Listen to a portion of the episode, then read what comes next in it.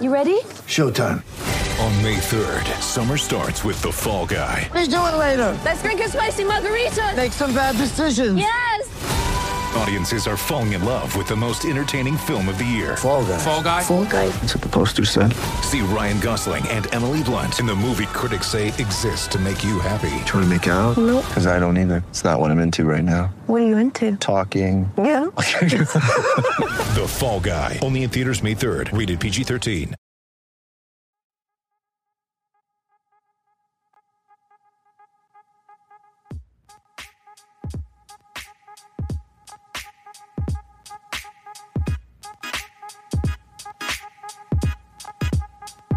What's going on, people? Welcome to the post game number crunch. As usual, I'm your host, Jake Painting, creator of the House and Grouse Timberwolves newsletter, and this podcast is proudly brought to you by Canis Hoopus and SB Nation. Before we get into this episode, I'd like to keep thanking you all for your continued support over this podcast and over at House and Grouse uh, with my long form articles, my post game player ratings, and the How Lab videos. We are getting closer every day to turn this podcasting and writing thing into a full time gig. And honestly, you guys have been the reason why. Obviously, it doesn't work without everyone listening and everyone reading and everyone subscribing. And really, it's the reason why I, I'm getting closer to achieving my goals and to really living out the dream that I want to live. So, with that being said, hop over to houseandgrouse.substack.com or follow the link down in the show notes to check out some of the stuff the stuff if you haven't already and hopefully be convinced enough to sign up for a monthly subscription at just $3 per month. Anyway, there is a game to talk about and it was another Wolves win this time over the Lakers 111 to 102 man, it, it really never gets old beating those Lakers, and it feels even better when they roll in wearing those Minneapolis jerseys that are blatantly stolen, along with those those titles that they stole. And it wasn't always pretty. In fact, there were large portions of that game where it was downright ugly. But that is the kind of dogfight you can get into against a team who are equal parts desperate and equal part just terrible, like the Lakers and yet the Wolves still get the win. One that never really felt like it was in danger of slipping away, but did show some some scary signs at times. Uh, and honestly, I do think there were a lot of positives in that game, despite the ugly the ugliness, especially in that second half. Of course, there was Anthony Edwards' third quarter, which we're becoming accustomed to, even though that, that is a really special thing to see him go off like that. There was the Taurean Prince cameo, which was amazing, and, and really it wasn't even a cameo, it was an entire game.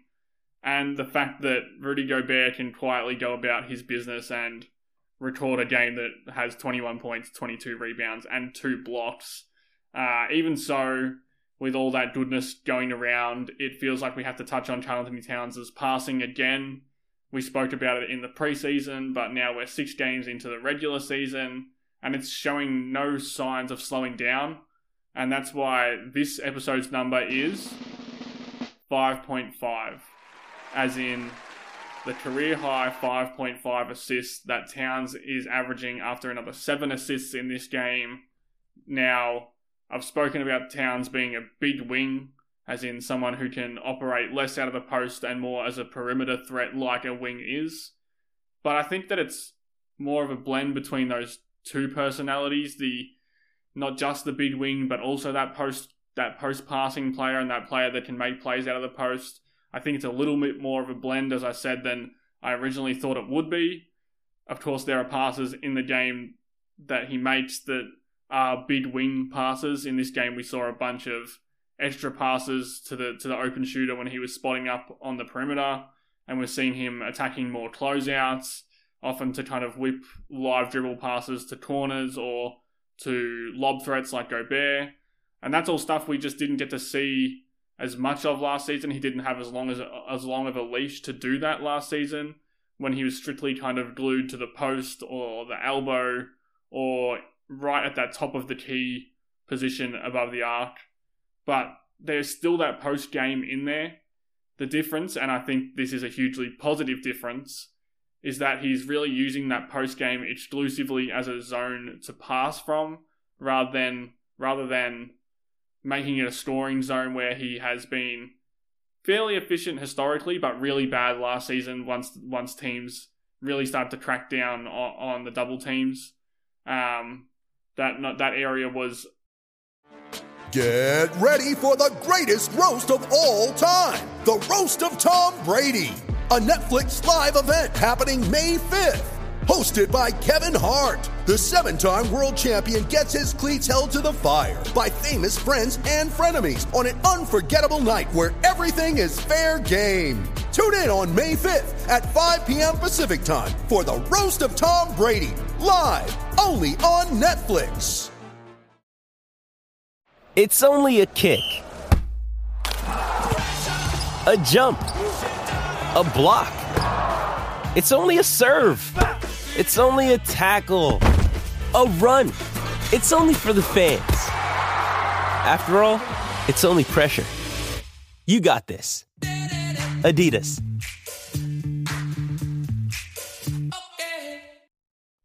A nightmare of wayward passes and weird shots to get away from the double team, and now it is a legitimate pillar of efficient offense. And really, it's impossible to mention that pillar of efficient offense without mentioning Rudy Gobert as well. So I want to bring him into this conversation because Rudy has really been a part of that offensive pillar that I talked about that's opened up a new avenue for Towns himself. And I don't want to take any of the credit away from Cat because he's staying more controlled, he's not panicking, and generally just handling any sort of aggressive double team pressure with a more composed demeanor. Still, there is a large part of the actual assists number that have stemmed from that demeanor being attributed to Gobert's presence. Now, yes, the defense is still bringing double teams at Cat because Rudy isn't a shooting threat, just like Jared Vanderbilt wasn't a shooting threat. But Rudy Gobert is also huge. He he isn't Jared Vanderbilt. And that's with no offense to how amazing Vando was for this team. And we all know that, you know, if you've listened to this show before, or House and Grouse or Paint Points, you know that I am a massive Vanderbilt fan. But Vanderbilt and Gobert simply differ massively in both size and importantly in dunker's spot craft. Now we know the dunker spot is that area along the baseline where, where Vando would creep along and sit instead of being spotted out as a shooter. Obviously, Rudy Gobert does the same thing, uh, and that's they they're very different in that way as as well as they're very different in size. The size difference allows Towns to just float passes into Gobert's general direction rather than having to pinpoint passes like he like he had to with Vando. And the dunker spot craft, which is is probably the most important bit, as I said here, means that Gobert knows where to be and when to be there at a much more instinctual level. Vando grew up as the defensive maniac we know, but he was also used a lot as a passer, a ball handler, and even a shooter in his high school and G League days. Gobert's been a dunker spot merchant from day one. He knows where to when to stay in that spot, when to to receive a dump off or to receive a lob in that spot, and he knows when to slide over in front of the rim to collect one of those pass pounds, those post passes from someone like Towns. And I think that's the that's a big variation here between those two, and the numbers back that up. Uh, that big that big to big connection worked at times last season, but in terms of assist numbers and in terms of every night connection, Towns only assisted Vanderbilt 27 times throughout last season, and already in this season, six games deep, Towns has assisted Gobert 13 times, and that doesn't take into account how many times Gobert has either missed the bunny or got fouled going up and missed the shot. I mean, there's that's the disparity right there. It's it's night and day. Even with all the improvements Towns seems to be making in his patience and his decision making, sometimes just having a bigger and more dynamic and smarter dunker spot player alongside Towns can up can puff up those numbers. Whatever the case, it's it's been fun. Towns hasn't really found his stride as a finisher around the rim, and he has been spotty at, at times in his new defensive role. But this passing boon has been a joy to watch, and at times it's been the only part of the offense that hasn't been like a clunky mess. Uh, I just think that when you when you look at this thing as a whole, and you're looking for the positive signs, because I know I know right now there are some negatives. You look at this game tonight, and it's a good win over the Lakers, even if the Lakers are a bad team and missing Anthony Davis.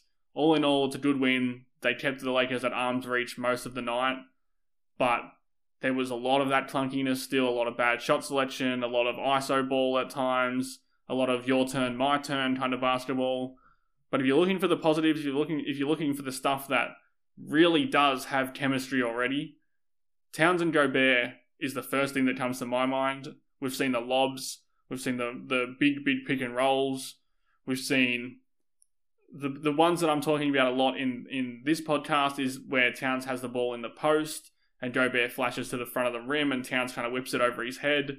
How many times did we just get frustrated at Towns whipping passes over his head that didn't find the target or couldn't be caught because they, they didn't have the right amount of pace on them or they had too much height on them. Now you've got, now you've got Gobert, who doesn't have great hands, I would say. He, he does still drop a lot of passes, but he's just massive, man. And being massive, I've been, I've been hammering home this point since before we even saw the two play. I just think that Gobert being huge is huge for this team.